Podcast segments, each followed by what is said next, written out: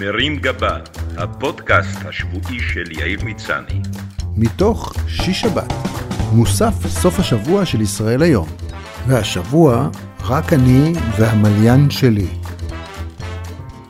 בשבועיים האחרונים הודיעו כמה דמויות די מרכזיות בחיים הפוליטיים, כאלה שנהגו להופיע כמעט מדי ערב בסלון שלנו, למרות שלא ממש הזמנו אותם, אנשים כמו עמיר פרץ, איציק שמולי, בוגי יעלון, עומר ינקלביץ', אבי ניסנקורן ועופר שלח, על פרישה.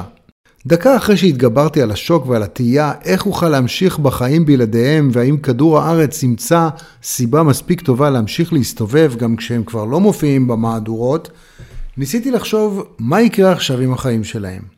אנשים ששגרת יומם הייתה מלאת אקשן, תוכן, משמעות ורינה מצליח, שתחנות הרדיו והטלוויזיה התחרו על הזכות לשמוע את מה שיש להם או שאין להם להגיד, הולכים פתאום הביתה. מקום שבו היחידה שתתעניין במה שיש להם להגיד היא הלמפה. אבל לא הכל שלילי בזה. עכשיו הם יוכלו למצוא לעצמם עניין חדש בחיים, תחביבים, חוגים, סדנאות בישול, חברים חדשים ועוד. הם ילמדו להכיר את המשפחה, ובשעה טובה יזכרו את השמות של בני הבית יותר טוב מאת השמות של חברי המרכז. הם יחזרו לנהוג בעצמם ברכב ששייך להם, ללכת לסופר ולהוציא כסף בכספומט.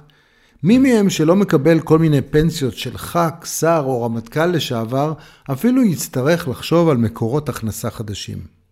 מה שאי אפשר להגיד על בחור נוסף שהפרישה שלו עוררה עניין מסוים בעולם, למרות שהוא מעולם לא הופיע בסקר של קמיל פוקס ולא עובר את אחוז החסימה, ג'ף בזוס, המייסד והבעלים של אמזון, חנות ספרים אינטרנטית שהפכה למפלצת קמעונאות עולמית.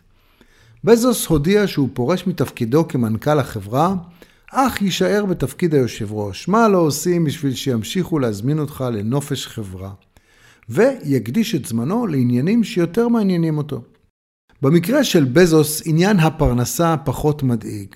הונו מוערך בכמה מאות מיליארדי דולרים, והסיבה שמוערך ולא מדויק היא כי ערך המניה של אמזון משתנה בכל רגע, מה שמשפיע על שוויו של ידידנו ג'ף באופן דרמטי, ויכול להקפיץ את שוויו במיליארדים מבלי שהוא עושה דבר.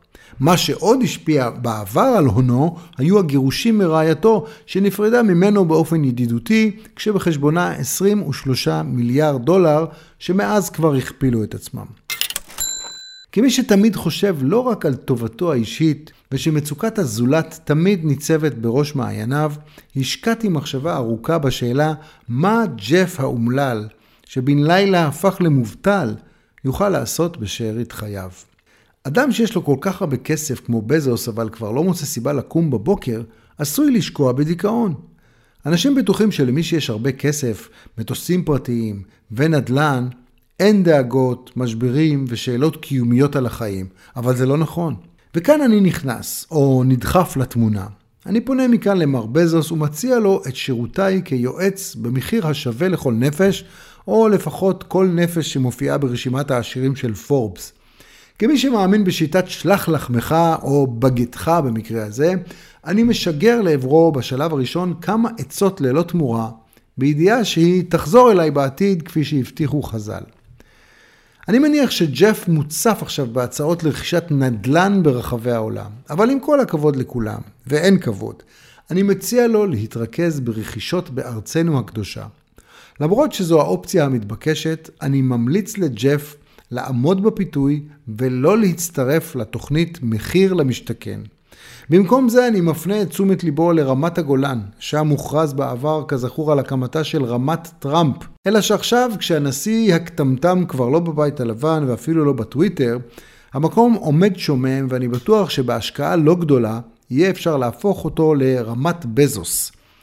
אם ג'ף פחות בעניין של הפריפריה, הוא יכול לרכוש את רשל"צ ולקרוא לה ראשון לאמזון. ואם הוא בעניין של חיי כפר, הוא יכול לקנות את עמק חפר ולשנות את שמו לעמק ג'פר. כדי שימצא עניין בפנסיה, חשוב לצייד את בזוס בתכנים תרבותיים איכותיים.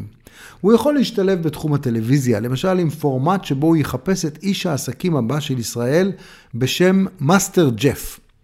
אם הוא בקטע של ספורט, הוא יכול לבחור בין ריצה על החוף, צעידה בפארק ולשכור קבוצת NBA שתאפשר לו לנצח אותה. אם הוא בעניין של מוזיקה, בפני בזוס תעמוד בחירה לא פשוטה. האם להזמין את ספרינגסטין להופעה פרטית בסלון, או ללכת דווקא על הופעה של U2 בחדר האורחים. אבל מכיוון שלימדו אותנו שלא לעולם חוסן ולך תדע מה יהיה מחר, אני מציע לג'ף לחסוך איפה שאפשר, וכמו כל פנסיונר חכם, לנצל את היתרונות של תוכנית שלישי בשלייקס, שתאפשר לו ללכת לסרטים, מופעים והצגות תיאטרון במחירים מוזלים והנחות אטרקטיביות. ברמה הפיזית אני ממליץ למר בזוס לא להתכופף יתר על המידה. מחשש שהגב שלו ייתפס.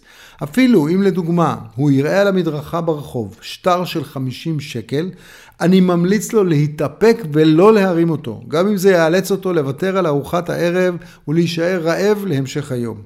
לפי כל החישובים שלי, בזוס מרוויח משהו כמו 75 אלף דולר לדקה, ולכן הזמן שהוא ישקיע בהתכופפות לא משתלם.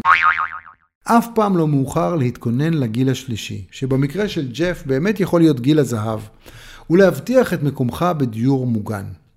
אדם כמו בזוס בוודאי יוכל לעבור על כל האפשרויות, להבין מהי רשת בית אבות המועדפת ולרכוש את כולה. מכיוון שעשיתי כבר את כל התחקיר בעניין עבור הוריי, אני בהחלט יכול לעזור לו למצוא את המקום המתאים, שבו יוכל להצטרף למקהלה ולחוגים, כמו פלדנקרייס, או אוריגמי בשטרות של 100 דולר. אנשים מבוגרים הם כידוע טרף קל עבור רמאים ועוקצים למיניהם, ואני ממליץ מאוד לג'ף להיזהר מנוכלים שיתקשרו וינסו למכור לו כל מיני מכשירים חשמליים שהוא לא צריך, ויעקצו אותו במאות שקלים, בלי לחשוב מה יהיו התוצאות של המעשים שלהם על הקשיש האומלל הזה. כדי להימנע ממקרים כאלה, אני ממליץ לבזוס לזכור את שירותיו של חיים אתגר, שהוא מעין צ'ק פוינט לענייני נוכלים, ולהעסיק אותו כמאבטח עקיצות אישי. נער הייתי וגם זקנתי, וכבר ראיתי מה עושים אנשים חכמים בגיל הפרישה. די לקפוץ לחוף ימה של תל אביב בבוקר ולראות איך נראים פנסיונרים מאושרים. אם אני בזוס, אני מקדיש חלק ניכר מזמני לתחביבים כמו התעמלות בחוף הים השכם בבוקר ומשחק מתקות מרענן. מכיוון ששחקני המטקות של תל אביב סובלים מצפיפות מסוימת, ושג'ף עלול לסבול מאובדן הפרטיות ומפפרצי שינסו לצלם אותו כשהוא על החוף מרים כדור כוח בבגד ים טנגה, אני ממליץ לו על פתרון פשוט. לקנות את הים. רכישת רצועת החוף הצנועה שנפרסת בין נהריה לאשקלון תבטיח לבזוס חוף פרטי שבו הוא יוכל לעשות ככל העולה על רוחו. אם כי, באופן אישי, אני ממליץ לו להצטרף בפנסיה לחוג ריקודי עם. פעילות שמשלבת תנועה, מוזיקה ומפגשים חברתיים, ואני בטוח שאם הוא ירצה גם יכינו לכבודו ריקוד מיוחד כמו יש לנו תיש, התיש הוא מליין. כידוע, החוגים לריקודי עם הם בעצם מוקדי היכרויות וסטוצים לבני גיל שלישי, ואני משוכנע שעם קצת מאמץ, אפילו חנון מקריח כמוהו, יצליח למצוא שם מישהי שתסכים לחלוק איתו את חייה ואת חשבונות הבנק שלהם. אם זה לא יעבוד, חשוב להקפיד שג'ף, כמו פנסיונרים רבים שלא מוצאים את עצמם אחרי הפרישה, לא יהפוך לאדם משועמם, בודד ונרגן, שיושב בבית, מתמכר לקניות ברשת ומבזבז הון על רכישת מוצרים מיותרים באמזון. מרים גבה, הפודקאסט השבועי של יאיר מצני. מתוך שיש שבת, מוסף סוף השבוע של ישראל היום.